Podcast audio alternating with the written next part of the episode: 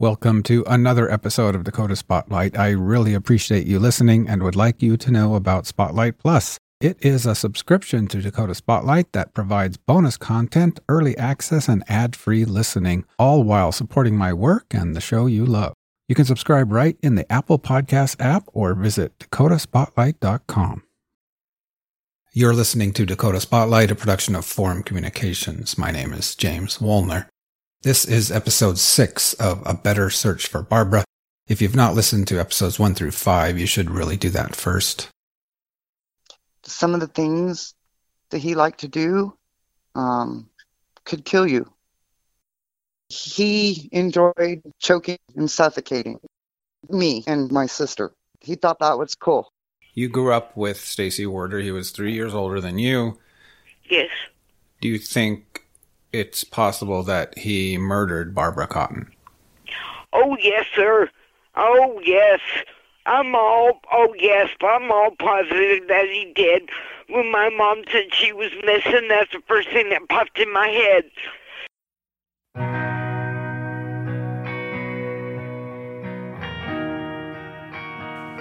I don't even remember the police coming to the house, to be honest with you. Because how would nobody know about this boyfriend?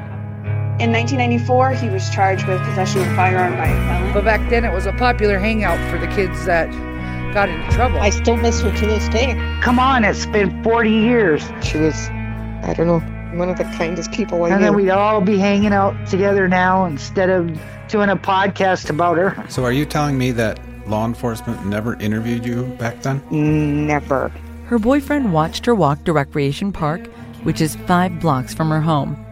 She's not gonna, you're gonna run away with no money. But mostly gentle and kind is what I remember about her. And I feel guilty that we didn't do enough early on. Standing at the corner of Main Street and 4th in Williston, North Dakota. Barbara never arrived at her destination and has never been heard from again. I don't remember them asking any questions, and that's just the part where she was always chalked up to be a runaway. It's all right, sir. It, it's good for me to get this out, and if I can help that family, I I sure hope I did. I I hope I did some good. Welcome to the most unpolished episode of Dakota Spotlight ever. I interviewed Williston PD just a couple hours ago, and I know you're all waiting, so here we go. I'm just going to play this hour long interview in its entirety without any of my usual commentary, no music, or anything like that. By the way, all that stuff I had planned for episode 5 that got pushed forward, that is still not included here, although you will hear a little bit about it in this interview. So yes, there are still episodes to come.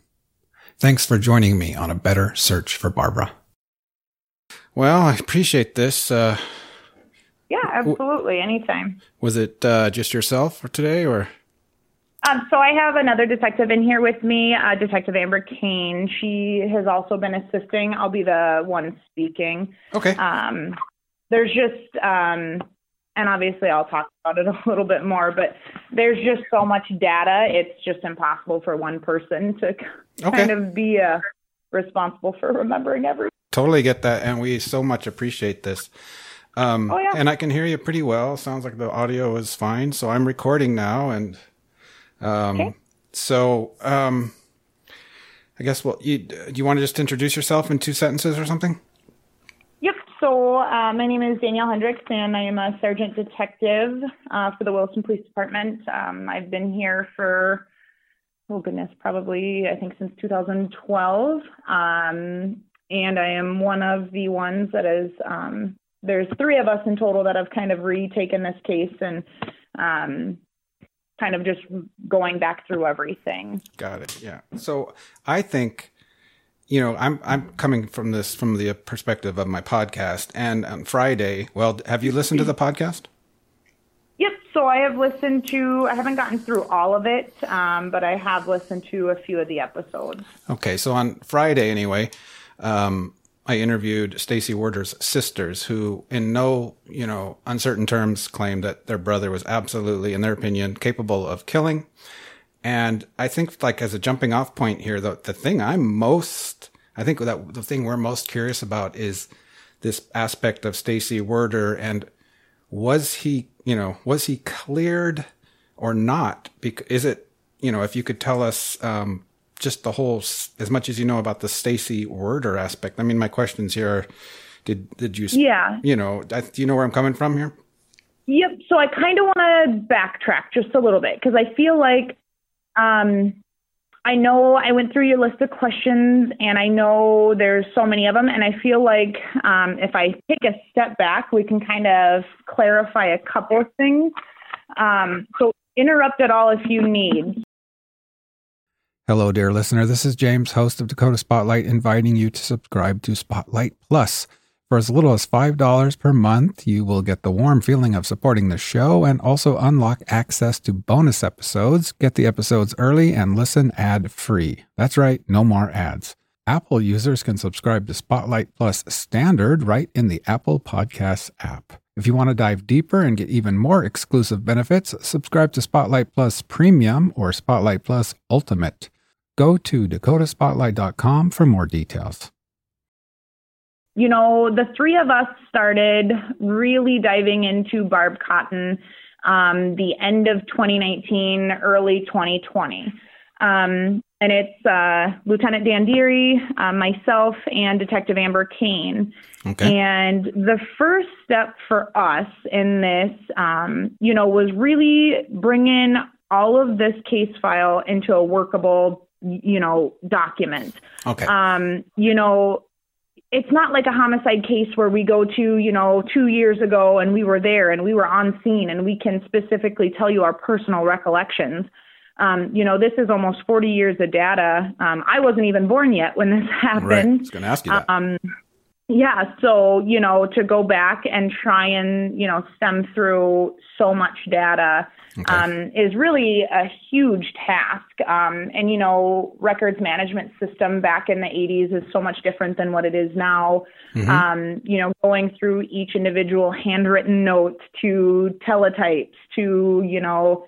Um, we were at the library going through microfilms or, you know, however you call them, um, you know, going back through um, I mean, thousands and thousands of pages of, you know, tips, leads, documents, um, and just trying to make it all to where it's, you know, a little bit more modernized to where we can actually take a, a genuine look as to what tips, leads, everything like that. Um, and so once we did that, um, our second step was to build a timeline. And building that timeline, obviously, we brought in some resources. Um, I know you and I spoke very briefly, but um, you know, we had Team Adam come. Um, we've used the assistance of FBI. Um, you know, really to just build a strong timeline. Obviously, um, that's you know, it's like any case. Yeah. Yeah, yeah. You know, you got to you got to build that timeline. Um, and throughout that timeline, we established a few persons of interest. Um, and then, you know, now that we have, you know, a handful of um, persons that are definitely of interest, um, going back through the entire case file and what was accomplished, what wasn't, uh, what was done surrounding each person. Um, and then, you know, with this case, because of the age of the case, we have to prioritize those persons of interest, right? Um, Yeah. you know, there's, uh, and we'll dive into it obviously a little bit, you know, about those persons. Um, but not only their age at the time that Barb went missing, but realistically, are they alive today? Um, are is their circle of friends that maybe they hung out with at that time alive today? Um, so really, um, you know, that's kind of the hardest part for us, and I think the most time consuming for us um, and then just trying to to make that connection. But um, you know, I think in order to give, I mean, it just wouldn't give Barb justice if we don't look at it from the overview point of view. You Of know, course, going yeah. down one rabbit hole, um, and that's why we're super excited about this platform. Um, is to um, reach out to those people that maybe didn't know that subject one or two, you know, was a person of interest or, um, you know, really just try and help us with our investigation. Um, you know, and I think social media nowadays, I mean, we didn't have podcasts. We didn't have any of these things back in 81. And, um, you know, I mean, I just so let and, me interrupt. The, what platform are you referring to? the the podcast. Sorry, like this Okay. type of a social media, you know, Yeah. um, outreach and education, things like that. Um, you know, we didn't necessarily have those. Right. Um, you know, so we really want to, you know, from law enforcement's perspective, give a really good overview of the case. Um, obviously, there's a few things that I can't disclose. Um, and obviously, if you ask me, I'm just going to tell you that I can't. Okay. Um, we have um, uh, throughout, you know, building this timeline, building um, this case kind of into something a little bit more modernized. We've come across some things that we, um, some new leads and things like that. So we are currently working those. Awesome. Um, you know, so I can't, I can't give you those. Okay. but I want to just shed light, and I think this is a great opportunity for us to bring more light to Barb. And um, you know, this case is one um, that is uh, until we can bring some closure to that family. Uh, I don't think we'll ever close it. Um, you know, it's it's not fair to them. It's not fair to our community. It's not fair to Barb. Um, you know, and this this case has never been closed. It's been passed on to you know each, you know, I guess I want to call it generation of investigators. Sure. Um, you know, we just have the resources in you know our day and age to bring a new light to it, and you know advances in technology and things like that that uh, we're definitely going to use um, to hopefully you know help out Barb in this in this case and her family most importantly too. You know. Awesome. Awesome. Yeah. Um, So I know that was kind of a real no, I we appreciate. I mean, I want. overview. I mean, an overview is great. Obviously, that's where I would start too. Um, Yep. Can. I can I ask you? I mean, Um, I know you said you've worked on like the. It just could you just describe the analog file when you took it on? Was it like one binder or ten binders or oh gosh, pile of no. papers or what was it? Um, you know, like bankers boxes. Uh, we have quite a few bankers boxes, uh, multiple binders, handwritten notes, several folders, um, super old um, newspaper clippings, CDs. Um, I think there was a floppy disk in one of them, and of course we're just like, oh boy, how do we get that to work? um, You know, Cool. so there's um, thousands, uh, and I think I, you know, kind of this disclosed to you yesterday. Um, you know, with Team Adam, we were able to use some resources through NCMEC and things like that, um, which we were able to digital digitalize a lot of our forms and paperwork and documents um, Mhm. to where they're searchable documents.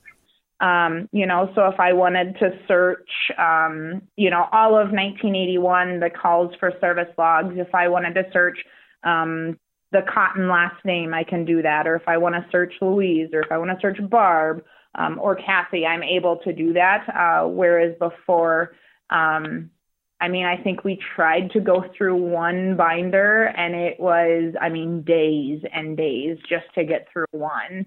Wow. Um, so like when Team so- Adam showed up, they they took it from the the state of your um, file, I guess, as it is now. They don't go through all those boxes, obviously.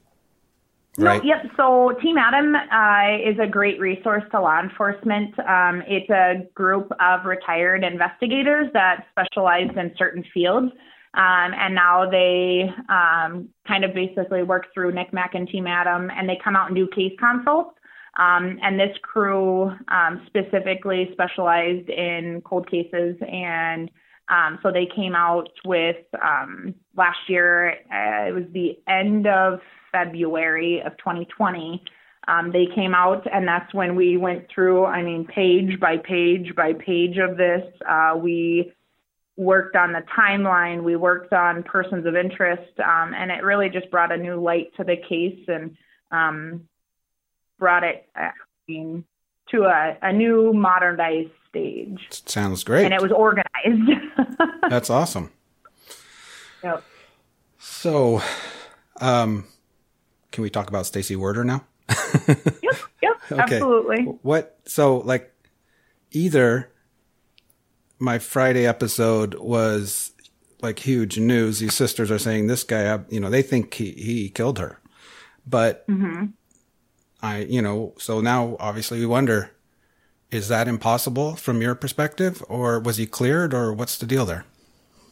So in law enforcement, in law enforcement, one thing I've learned is nothing's impossible. Um, I can tell you from when we went back through, we developed, um, you know, um, I mean, three he- persons of interest. Um, He didn't have an alibi or something. He doesn't have an alibi, correct? Um, so it's hard for me to say confidently yes or no. So what I can tell you is is that um, Barb was reported missing on. I guess she was last seen on April 11th, 1981. Um, she was allegedly last seen, uh, according to Louise. Um, she was with a new boyfriend at Cakes and Cones. Um, and then he walked her to Recreation Park, and then she was at a party at 10 p.m. that night, and that is the last sighting of Barb. And uh, just to Um, be confirmed, morning- we're talking about Stacy Warder, correct? The boyfriend? Correct, yeah. Okay. Just making Yeah. sure. okay, so he walks her all the way to the park. Er, walks her to the Plainsman, I guess that intersection, and then she walks to Rec Park, and then he goes his own way. This is according to Louise. Okay. Um, and then Stacy, or um, excuse me, Barb was then later seen at a party at about 10 p.m. that night. Okay. And that's So- also according to Louise. is yes, correct. And here's you know the hardest problem we have had in this investigation is is that no one can place Stacy and Williston besides Louise with Barb. Um, you know the best friends didn't know that. Um, nobody had knowledge really of who she. I mean, it was a shock to people that they thought she had a boyfriend. Um, you know, and according to the, I don't know if you want to call it rumor mill or speculation or hearsay, you know, Stacy allegedly worked in the oil field. Um, but Louise reports he was a dishwasher at Cakes and Cones. Oh, um, that's so completely new.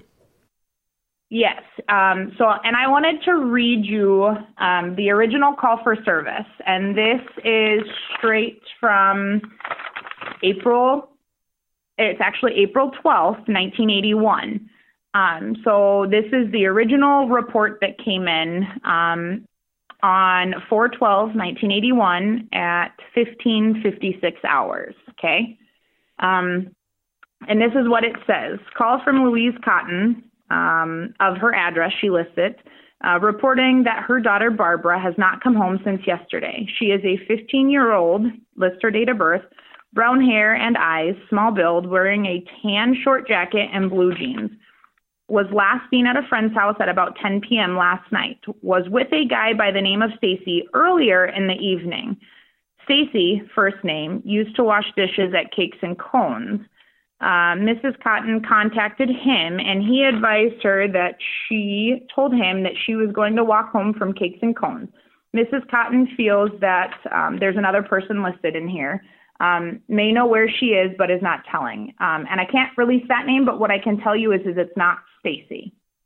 Um, So this third person, it, do you think that person is the person I've been referring to as a friend who, you know, we don't know if there was a dinner now, but at Cakes and Cones, you know, my story has been, you know, she had dinner with, I'm thinking Stacy, but maybe he was working. We don't know now, you know. Um, but then Mm-hmm. this third person has been a big mystery for us. A friend. We've been trying to figure out was that Barb? no, mean, uh, I can Louise? tell you that it's not a mystery. Um, Okay.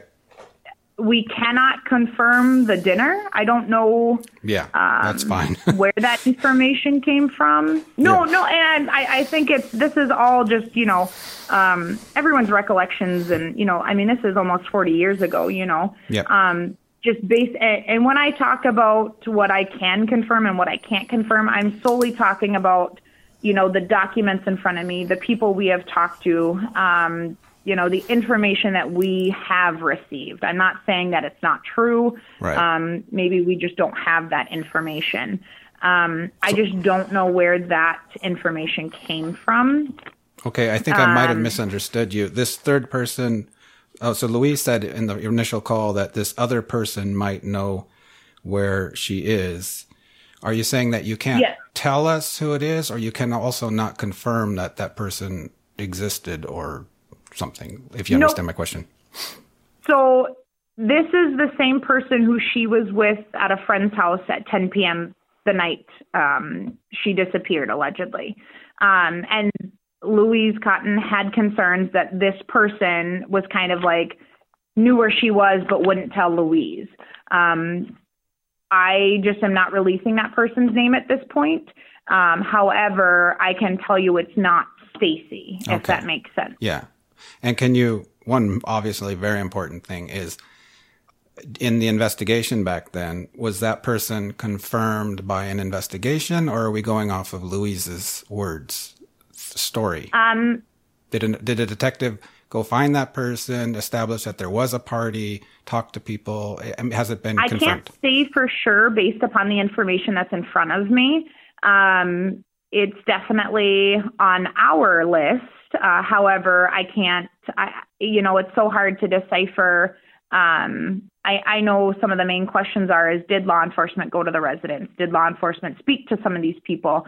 Um, I can confirm a couple things, but you know, those are just either notes that are written down or um, information that I can review in the case file. Yeah. Um, you know, I can't personally tell you that yes, they did speak with this person or um, Well, you know, it's just so hard to decipher. I understand. I guess I'm still not understanding though. If we just stick to the party, the la- her last known whereabouts, um, this party with this other person that you don't want to release the name, has that is that true?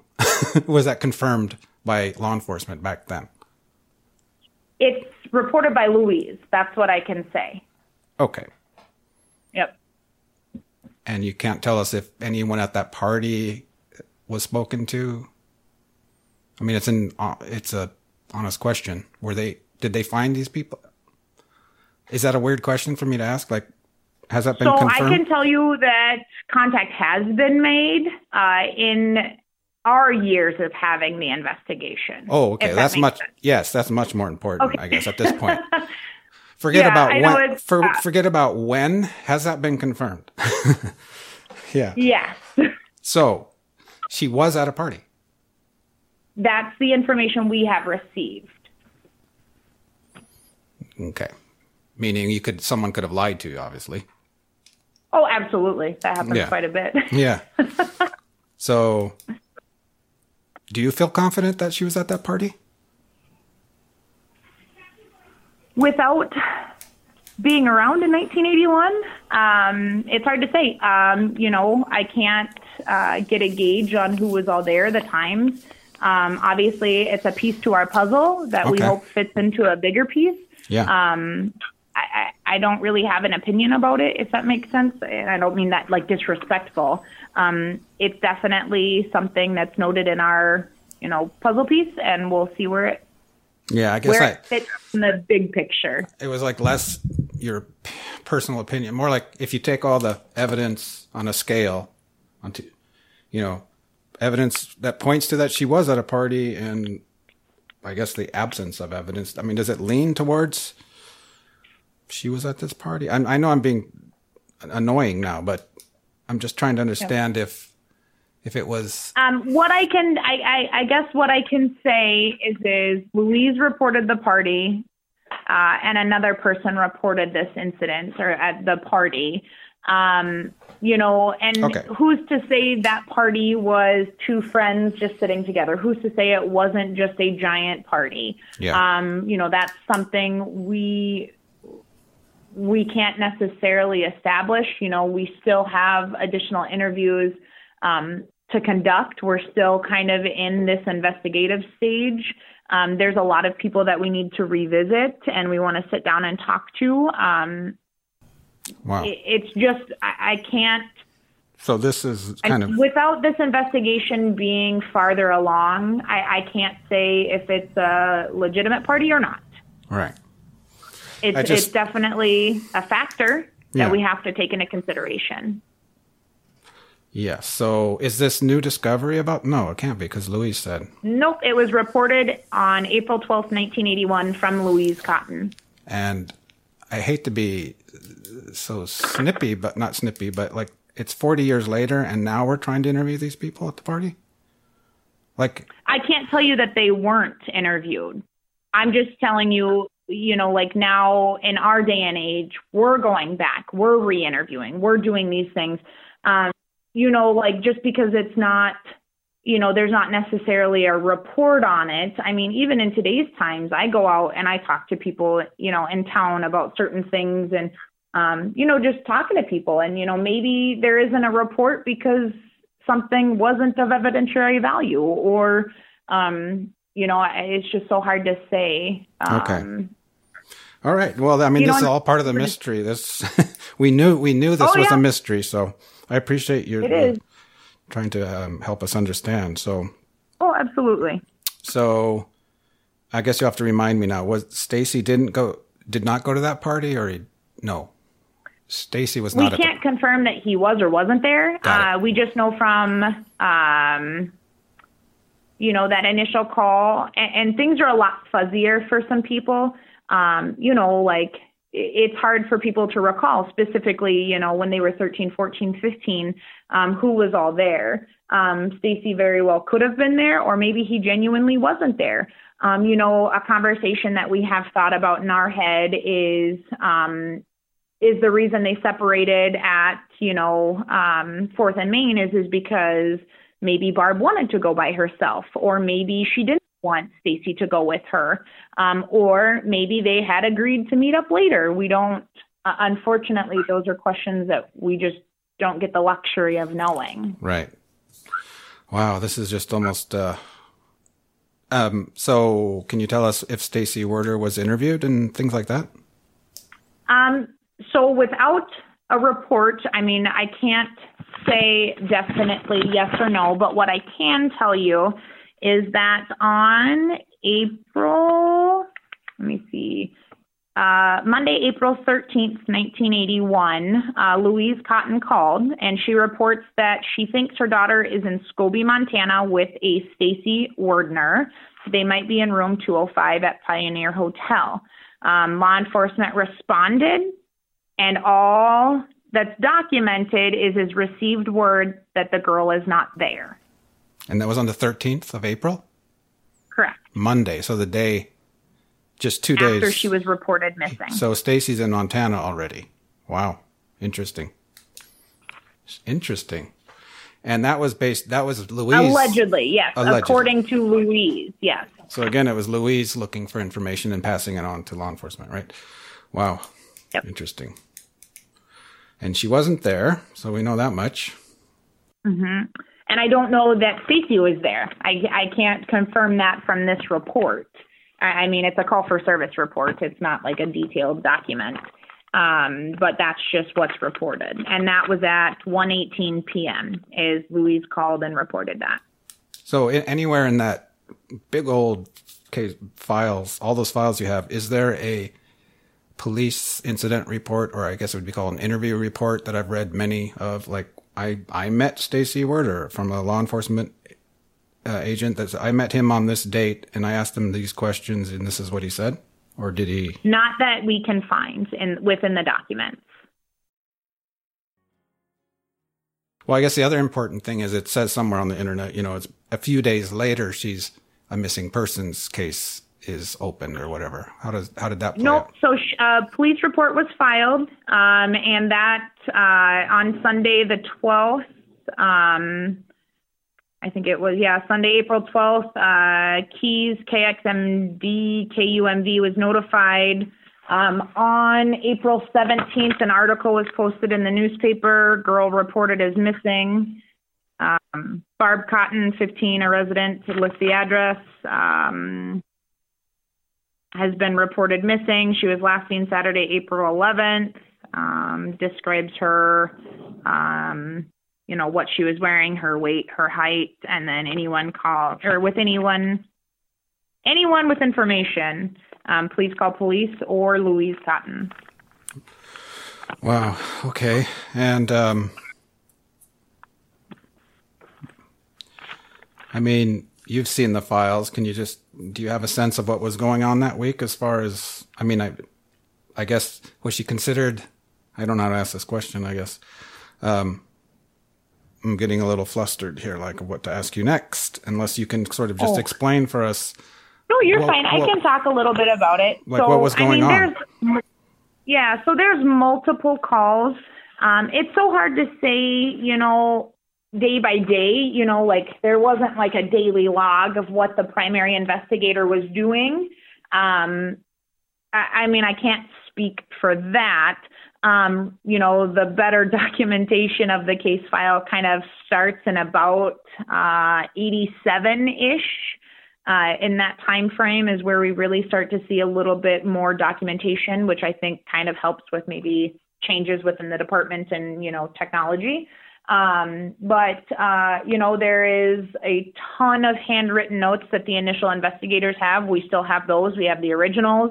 Um, we have you know repeated um, you know, possible sightings of her, and those are documented that they go and they check out. Um, you know, I'm trying to think, I'm just trying to find one for you just to give you an example. Um, so Thursday, May 21st, somebody called, they reported seeing Barb at a hotel room. Um, not sure where this is at. I can't decipher what town, um, but it says that law enforcement went, uh, negative contact. It wasn't, you know, Okay. the subject. That's in May. Um, yeah. Hmm.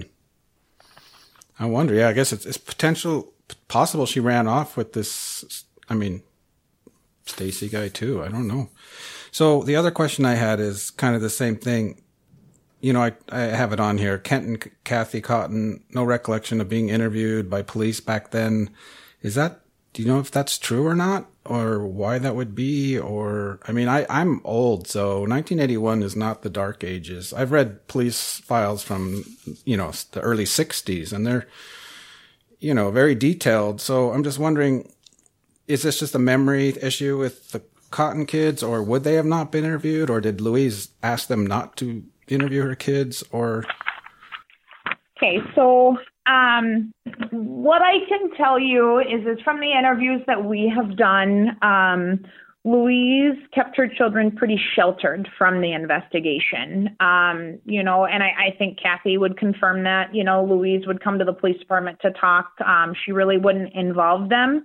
Um, as far as them being interviewed, you know, in the 80s when Barb went missing, um, I can't say yes and I can't say no. I just don't have that documentation. But what I can say is, is I know um, back in like at least documented, um, they spoke and met with Kathy in 2004 a few times, and then again in 2010.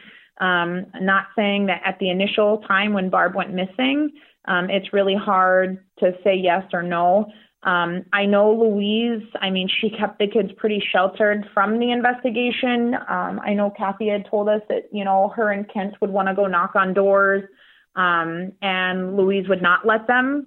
Um, I know Kathy mentioned, you know, after Barb went missing, I mean, her, I would say the general strictness of Louise pretty much kind of tightened up quite a bit, um, which is, I think, a normal reaction to any mother who had a child go missing. Um, but uh, definitely kept the kids pretty sheltered from the investigation, is my um, I, I I, guess mean, we understand. We understand it was a long time ago, and there's a lot of documents. To your knowledge, has any any documents in this case ever been shredded or destroyed? No, I, we I mean we have the original handwritten notes from like 1981. You know, somebody would call in. So I guess um, so I guess an easier way of asking that question is: Are there any records of the kids being interviewed back then? Because you said you can't say there was or that you can't say there wasn't. But isn't the absence of the record indication that they weren't? No, not necessarily. I mean, I go out and I talk to lots of people. I mean, even in today's age, um, you know, I'll be out looking for a witness to a crime, and you know, maybe my crime happened. You know, it's an injury accident at Second and Eleventh, and you know, I go and just kind of canvas and talk to people. I don't necessarily do reports on all of that until I find somebody who's got the information. Um, if that kind of makes sense. Um, it just and I don't want to say that because it's not there, it wasn't done. That's never at all my intention throughout this. Um, it's just it was a different time then, and record management system is just different now. Yeah. True, that's true. Um, do we know if Stacy Werder was staying at the Plainsman Hotel, or do we have any idea? No, I have no idea where that information came from. Okay, fair enough. I mean, I think it's just probably, yeah, I have no idea. An either. assumption, yeah, for Yeah, sure. I, I think it's a. I mean, it's a an appropriate, you know. This is one. This one's going to If he is upset. here. I'm sorry. This one might upset the family, and I apologize. Was Barbara ever looked at as a potential prostitute? Uh, nothing in my records. I don't think we really had. I, mean, I can't speak for 1981, but in our case, I mean, since we have kind of reevaluated this case, absolutely not. That is not a uh, even an avenue we've gone down. I didn't think so either. We, I just had discussions with people. Like she walks to a hotel with some guy she hardly knows. Um, you know, I just wanted to at least ask the question. um, oh yeah, no, I understand. And what about um, Louise herself? Was she ever looked at as a suspect, or considered one? I Um, should say. No, you're fine. Um, so, and this is kind of where I want to talk about um, a little bit more in depth. So, you know, in any case of a homicide or an assault or, you know, anything like that, um, it's pretty common. And I think everybody knows this if they've watched 48 hours or, you know, The Vanished or something. Um, we always look at spouses, significant others, boyfriends, girlfriends, and then family. Um, you know, I, I can tell you that Frank um, was and is a person of interest. Okay, we need to explain that because I haven't actually explained for my listeners that there were other siblings, but they had actually, I think there were nine children in all. So um, Frank is the older brother, not uh, Kent, who we've heard from in the podcast. So uh, Frank was born in like 49 or something. He's a lot, lot older than them, right? Yeah, I think there was a, about a 20 age difference or 20 year gap between the older set of siblings and the younger set. Without going too much into depth, um, out of respect for the family, um, there was some concerns uh, um, with Frank uh, mentioned then, and there are some concerns with Frank now still as we have done our case uh, study. Um, and this is really where we want to use your platform in this podcast. Um, you know, when I talked to you about how, you know, within building our timeline, we came up with a couple persons of interest, and the priority of those persons of interest is really important to us within, you know, this, I guess, new set of eyes on this investigation um, because of the age of the case and not only the age difference between Barb and Frank. Um, who were Frank's friends at that time? What did they see? What did they hear? Um, I'm not really good at math, but um, you know they're probably pretty elderly now. Um, and we definitely um, really want to use this. And if anybody at that point in time has any information um, regarding, you know, concerns with Frank or maybe no concerns with Frank, you know, we definitely want to take those into consideration.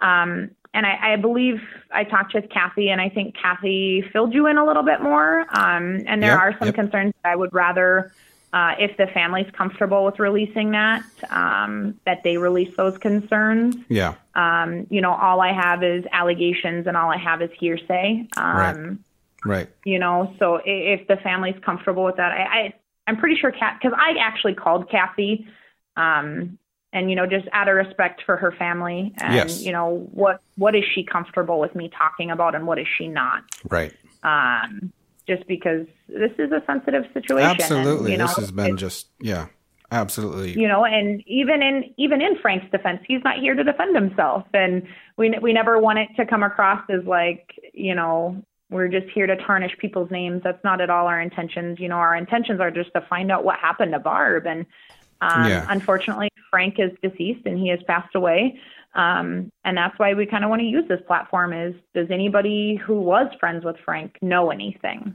Yeah, I think I, you know, part of my next episode was going to be about Frank and Diane Lattiser made a comment. She was like, she said something like, "I want, I don't think he even had any friends." This was a comment she made, which I don't know, and it, you know, we don't, she didn't know him well or anything, but. Um, so what you're asking for is more information from people who might have known Frank Cotton. Um, those he was he would have been about seventy now if I, I did the math right. So probably people, assuming he had friends in his at the same age of him, maybe people in about that. Yeah. Um, yeah. So absolutely, if anyone has, and just to be crystal clear, innocent until proven guilty. We're, you're just looking for potentially more information about Frank, right? Yep, yep, absolutely. Um, you know, like I said, he is a. Um, I, I feel comfortable in saying that he is a person of interest within this case. Um, not saying that he, you know, he is the one that is responsible for Barb's disappearance. Um, but um, you know, unfortunately, I don't get the luxury of talking to Frank. Um, and, and, unfortunately, that that is the sad part about this investigation is there's a lot of people that have passed, and that's why it's just so important. If anybody knows anything or um, remembers anything, even if it's not related to Frank, uh, we want them to come to like to law enforcement. We want them to disclose this information to us. You know, that's a good point that I was just, I spoke with a retired detective the other night. Um, through this podcast, I've gotten to know quite a bit of people in, in law enforcement and I've been getting some calls about their, this is a head scratcher. They say, you know, this is, this is a mystery. They're very intrigued. And, uh, mm-hmm. one of them pointed out, and I, he's absolutely right. I have actually not said in the podcast, if you know what happened to Barbara Cotton, call the Williston Police Department. I mean, Please, I, I, don't absolutely. know. I don't know why I haven't said that earlier, but obviously, don't call me if you know what happened. If you have strong information um, and you feel comfortable, call Williston PD. Yep, and it is. It's so hard for us, you know, especially uh, you know this generation of us as law enforcement. Um, the three of us, you know, I don't think I any of us were born before uh, you know, when this case happened. So, you know, I can't tell you who all Barb's friends were. I can't tell you who Louise was friends with, Frank was friends with. Um, you know, I, I, I personally have no recollection. I have no history. So it's really hard for us to come in and just, we can't even make assumptions in this case, you know? No, but what you, um, what you have is what would have been documented in all those reports way back then. The people who were there yep. on the ground at the time are the ones who should have been gathering that information for you, basically. Yep, and, and we can't say that they didn't. Um, it's just not necessarily documented. And, you know, that's where I guess I really want to reiterate is, is um, even if you haven't been talked to, I mean, ever, um, and you have information, um, whether how, you know, big or small that information is, is, you know, we want that information.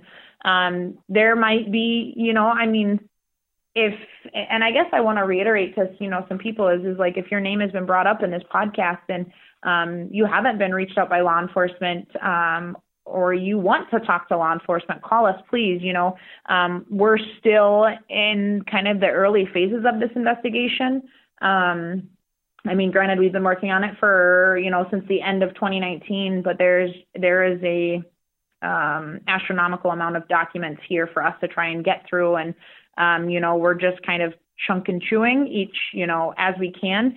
Um, and plus, all three of us have full time caseloads, and like Lieutenant Deary is gone right now for three months, so it's just uh, Detective Kane and I. Um, Any chance? Know, so there's so much.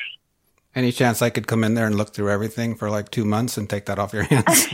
uh, if you go to the academy and you become a detective, I would gladly, okay. glad you let well, you come in well, sometimes I feel like uh, I already have the uh, the um, ability to do that. I mean, I would be. Oh, absolutely. I mean, and it, you know, in your platform and what you do, I mean, you have a special skill set, um, and that's you know where it's so nice for us as law enforcement to have resources like you and your skills and your ability and um, to really just work with each other. And you know, um, I, I'm not going to close you off to coming and looking at everything right now I mean, it's not a, a solid answer. Uh, we just have some more things that we want to do. Um, but that's definitely not off the table. I mean, we could we could discuss that for sure at a later date. I know there's just a lot left that we need to do. Yeah. Um, so I got some questions. So a lot of things came to me this morning. I'll just throw one at you here. Um, a tip I got this morning. It's not really even a tip, but I, I, think it'll just be fun to tell you the kind of things I hear. A guy emailed mm-hmm. me this morning and said that and I'm just curious if this rings a bell. Um, do you? I wrote it down here. Do you recall anything in the information about some guy impersonating a police officer right in Barbara's neighborhood, possibly riding around on a bike?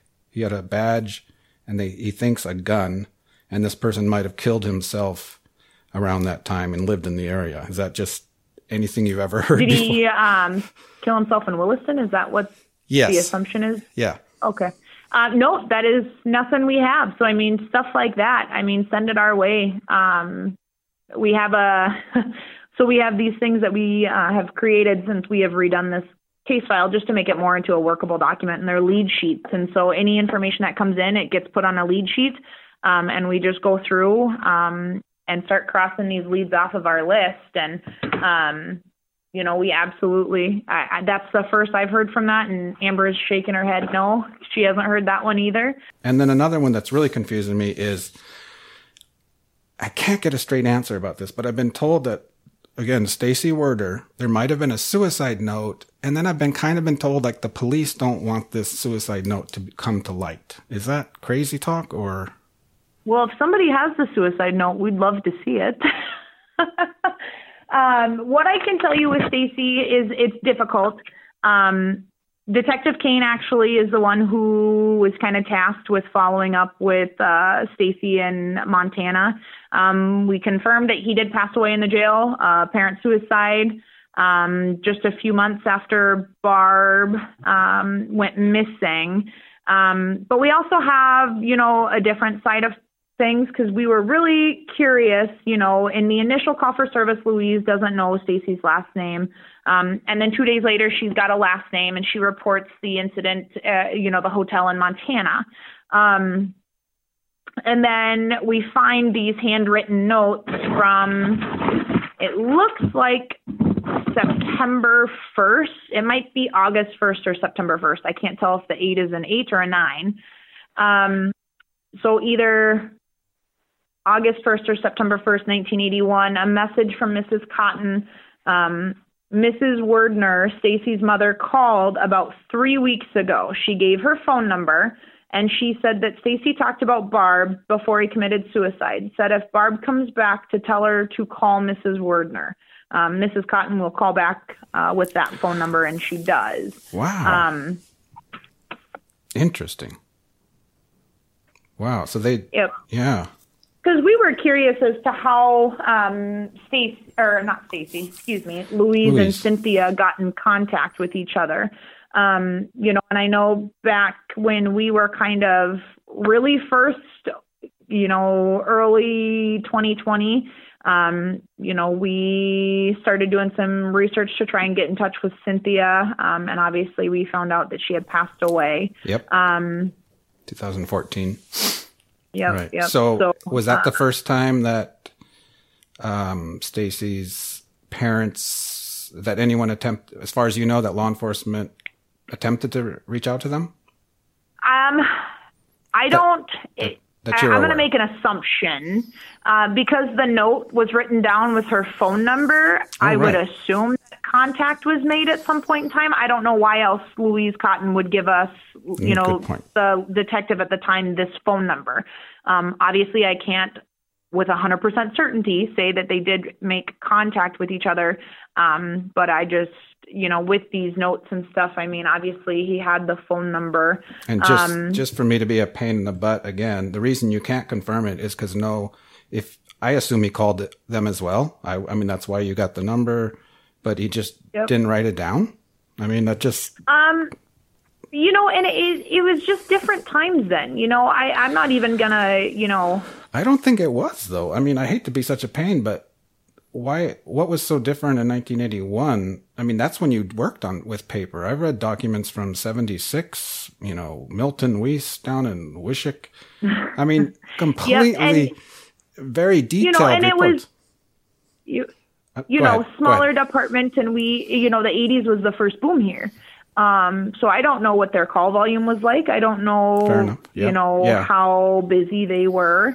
Mm-hmm. Um, I, uh, I, I understand and, your and, perspective. And unfortunately, I also don't have the luxury of speaking with the the few investigators that had this early on for the first 10, 15 years.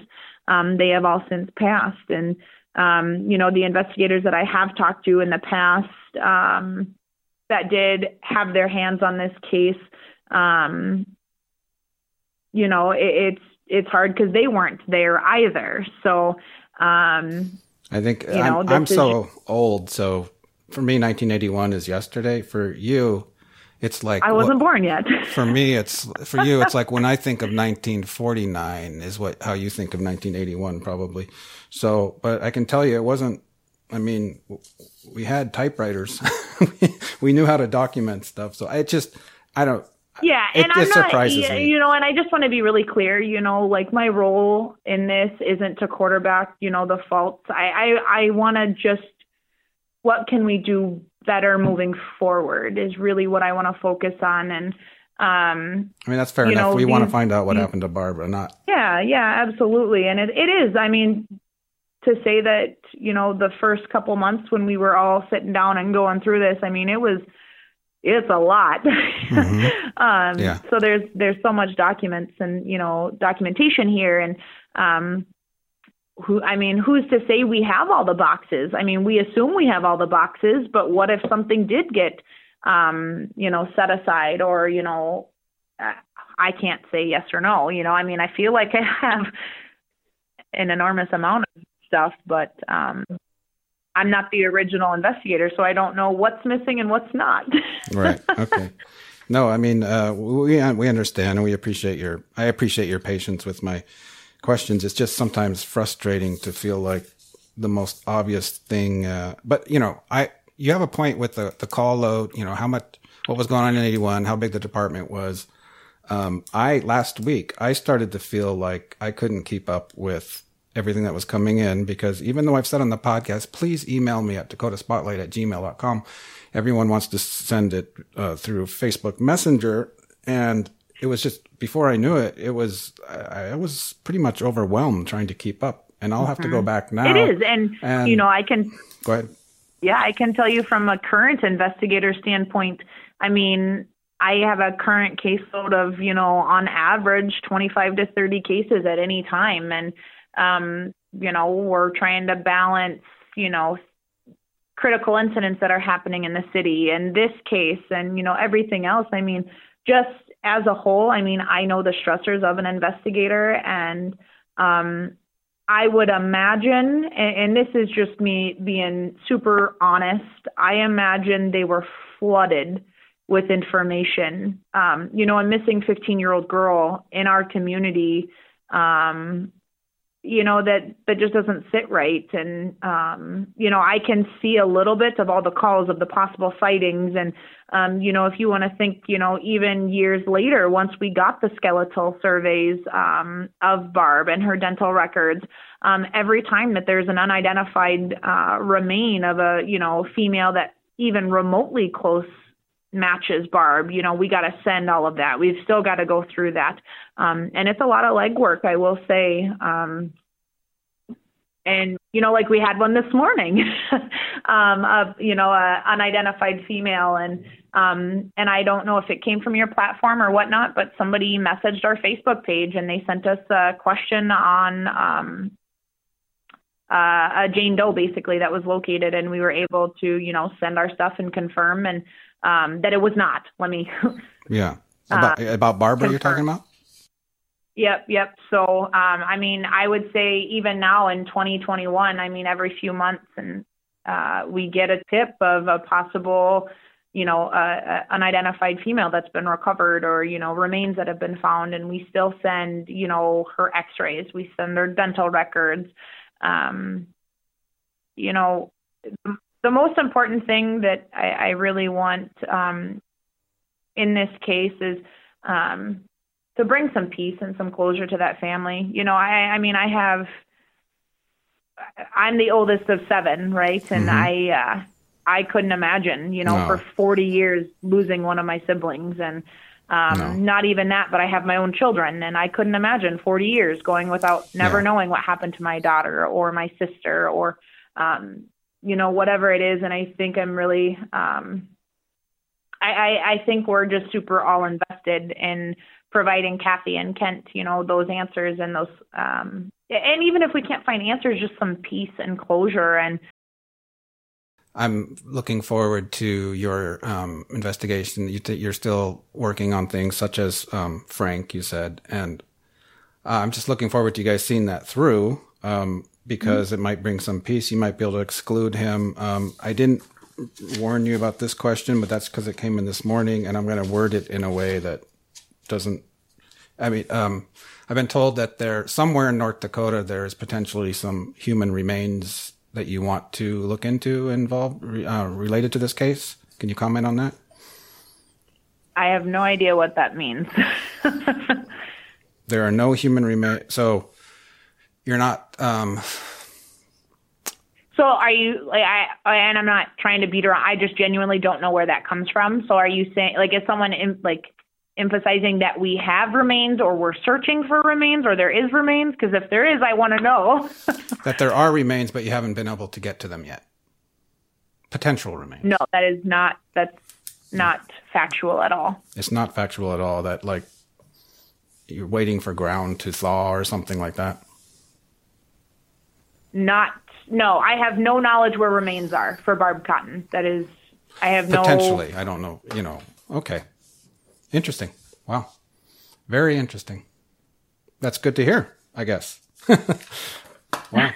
yeah, I mean, we can talk about this. You know, this is something I didn't want to say too much about because I I was I thought it might actually compromise your ongoing investigation. But maybe after I stop yep. recording. So there's and I I don't want it to like I'm trying to think of how to word this. So there is leads and places where, you know, since we've relooked at this case, you know, we've got a lead sheet of lots of things that we want to do in the future. Um, if I knew where Barb Cotton was and if I knew where her remains were, if if that is the case, we would have them. That is that there's no waiting on that. Um, I, I wouldn't let I mean, if I had confirmation where I, if regardless of where she's at in the United States, if she is anywhere, that that's not something we wait on. Um, if I know where. Yeah, I found I found that strange too that it was over a year ago, but um, still haven't moved on it or something. Um, so maybe it's just uh, inaccurate information, as there's probably a lot of that floating around now. So I appreciate you answering that in that fashion. Yep. Um, can I can I can I uh, am I accurate if I say after this conversation I I can't tell my listeners that Stacy Werder was cleared? Um. Or, or, do you think he was? We can't say that either. Um, I, and I don't know where that information came from. Um, you know, I. As far as you know, he never was cleared. Is that what you're saying? Um, essentially, but then again, I don't know what that call for service at the hotel meant. I don't know if they talked to him. I don't know. Um, from what I can tell, um, and even now today, we have Stacy as one of our persons of interest. Okay. Um, you know, just because unfortunately we don't get to talk to him. We don't get to find out why. Um, but he didn't have an alibi. You know, he could not. He, he cannot be excluded. Correct. That that is correct. I mean, we don't know if he did provide that. I mean, today in 2021, when we are reviewing this case, I don't see it in paper. Um, I know Kathy had mentioned that at one point she was told that he was cleared. Um, I just unfortunately, looking at these papers, unless I'm missing something, I don't see when or how that happened. Um, if he did, okay, that's great. I just you know, today I can't say the same because I don't know where that came from. Well, um, okay. And regarding that suicide note, I can tell you that as of latest of yesterday, I had his sisters in California talking to some relative trying to locate a potential suicide note. So if, if I get it, I'll let you see it. Yeah, that would be great. Yeah, send me an email, please. We'd love to see that. Is your um, email working now? Yes, it is. It's up. Because you left a voicemail on Friday that the email is down, and yesterday still. I guess was that a? Yeah, um, the whole server, like I don't know if it was hacked or crashed or what happened, but um, we're still. It looks like we're still missing quite a bit, um, but I know like I've been able to send and receive this morning. Cool, because so. email is much easier for me than um, since I'm so old. I like a big screen in front of me. So. wow, I probably forgot questions and I'll get all these um, comments from listeners like, why didn't you ask this and that? But I think we went through pretty much everything. And to be honest, I'm I, the biggest thing for me, one of the biggest was, was Stacy Werder cleared? Because I don't know if you listened to episode five of my podcast, but those sisters out there in California, they are with, you know, they're definitely saying he is capable of absolutely strangling someone to death. You know, um, if you haven't listened Mm-hmm. to it, you should. Which Yep. doesn't. Um, and that's that's the hard part too. Is is we can't necessarily establish that Barb and Stacy were dating. Uh, Louise says so, but her best friends didn't know that. Um, and granted, I know. I mean, gosh, I'm trying to think back when I was 15. I mean, it, but it was just such a different time then, you know. Um, but I, I just I find it and maybe I shouldn't, but I find it odd that Louise, or I guess Barb, had a relationship with um, an individual. Louise knew, but her friends didn't. Um, and like, you know, if you talk to Kathy too, you take it, and this is all circumstantial. Kathy indicates that Barb and Louise were not close at all. Um, so did Barb confide this in Louise, but not her friends? Um, that's just odd to me. But then, you know, um, Cynthia, Stacy's mom, said that Stacy talked about Barb before um, he passed. I mean, but that's all from Louise. I can't confirm that that came from Cynthia. Um, And I can tell you, you that know, and when I spoke to Stacy's sisters last week, the younger uh, Shelley used the word when she referred to Barbara. She used the word girlfriend, and I don't know if that's because she's been told in later years, you know, this we're all talking about him being her boyfriend, or if she actually she says that my mother said that Stacy's girlfriend's mother called. That's the way she, the words she used. And you know, all these years later, it doesn't mean that she could have just been told this story a couple of years ago. You know, it's on the internet, boyfriend.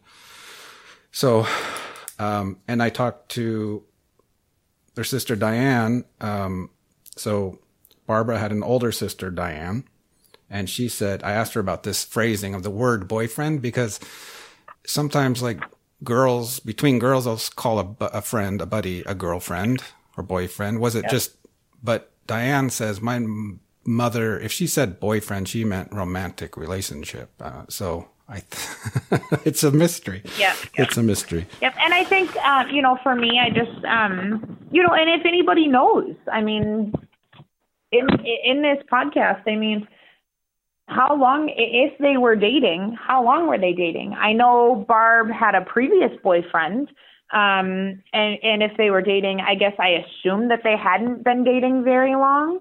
Um, but I, I, I guess what I would just like to know is can anyone confirm that those two were dating? Did they ever physically see those two together? Exactly. It's a mystery. And, uh, and then, uh, yeah. And I also, if you don't mind, Go ahead. Um, just you know, since to provide the most, um, I guess, transparency with it, you know, we also have another individual. Um, and we like what I can say is is that there's no direct relationship with this subject and Barb, um, but there was an individual who um, Person of interest? received- Yes. Okay. Um, hold on, give me two seconds. Let me Sure. find. So another person, you're going to, you're going to tell us about another person of interest. This is awesome.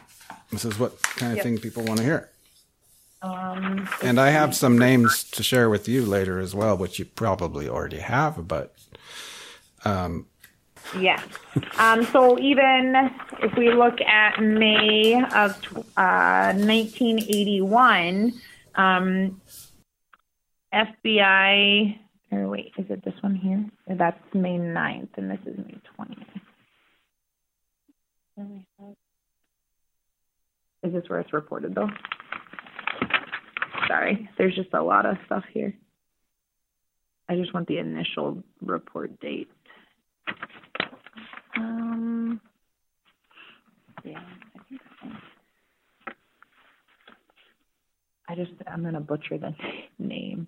That's the correct spelling, right? Correct. Yeah. So, um, in May of 1981, we had received information from Wyoming um, that they had a double homicide of two young girls down in Rawlins, Wyoming. Um, and that they had a witness that stated that a white van with North Dakota license plates on it was trying to pick up young girls.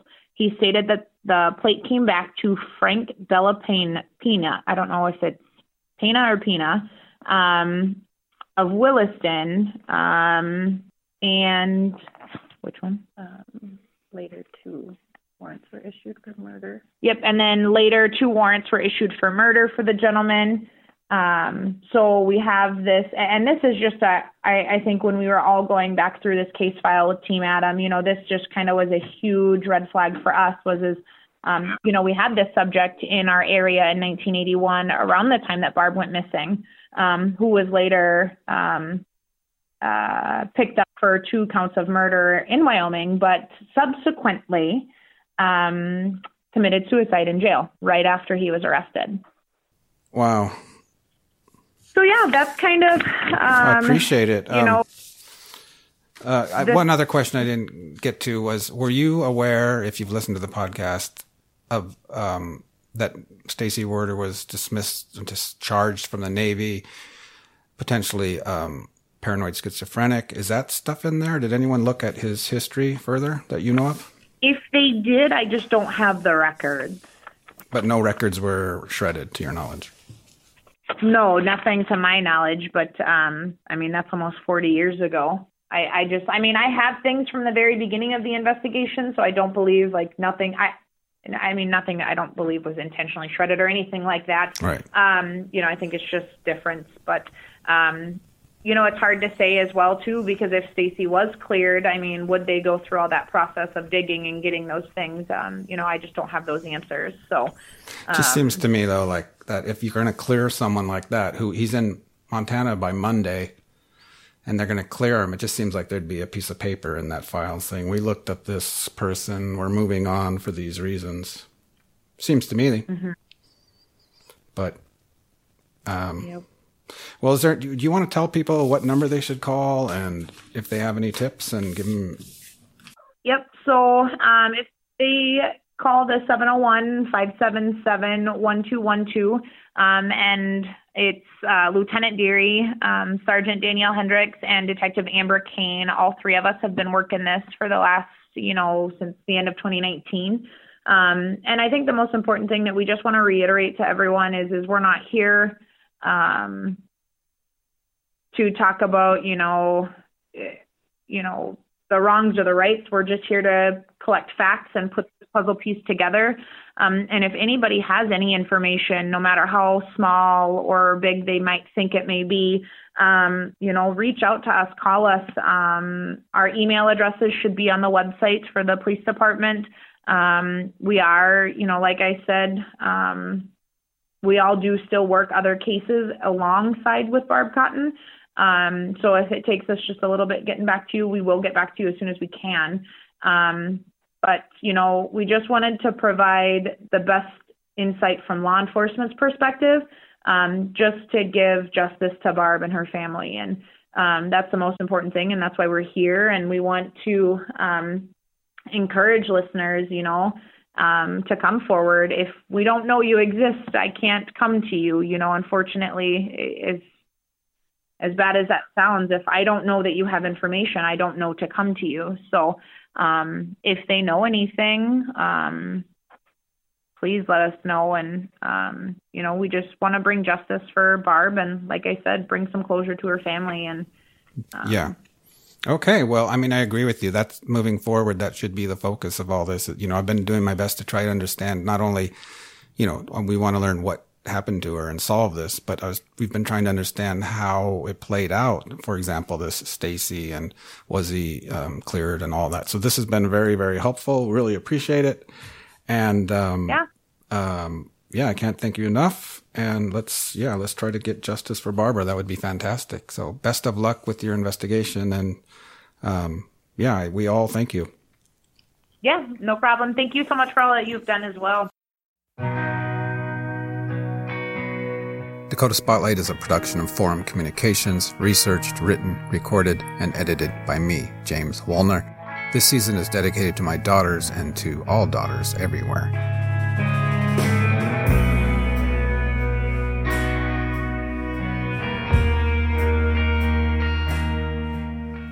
Some music in this season, including the song you're listening to now, provided by North Dakota born, former Wishek area resident, and UND grad Isaac Turner of Kalamazoo, Michigan, and his seemingly infinite number of musical bands and projects. This band is named Wowza in Kalamazoo. We also heard a little from his bands Out and the Hollis Group. Search for Wowza Out and the Hollis Group on Bandcamp.com or see the links in the show notes. Thanks much, Isaac and friends. To learn more about missing kids, check out the National Center for Missing and Exploited Children at missingkids.org. To contact me, shoot me an email at dakotaspotlight at gmail.com. If you're loving this season, please tell your friends in real life and on social media and give me a review and a rating on Apple Podcasts. And why not come and join us at the Dakota Spotlight Facebook group? Thank you so much for listening to this episode of Season 5 A Better Search for Barbara. Be safe, stay warm, and see you next time.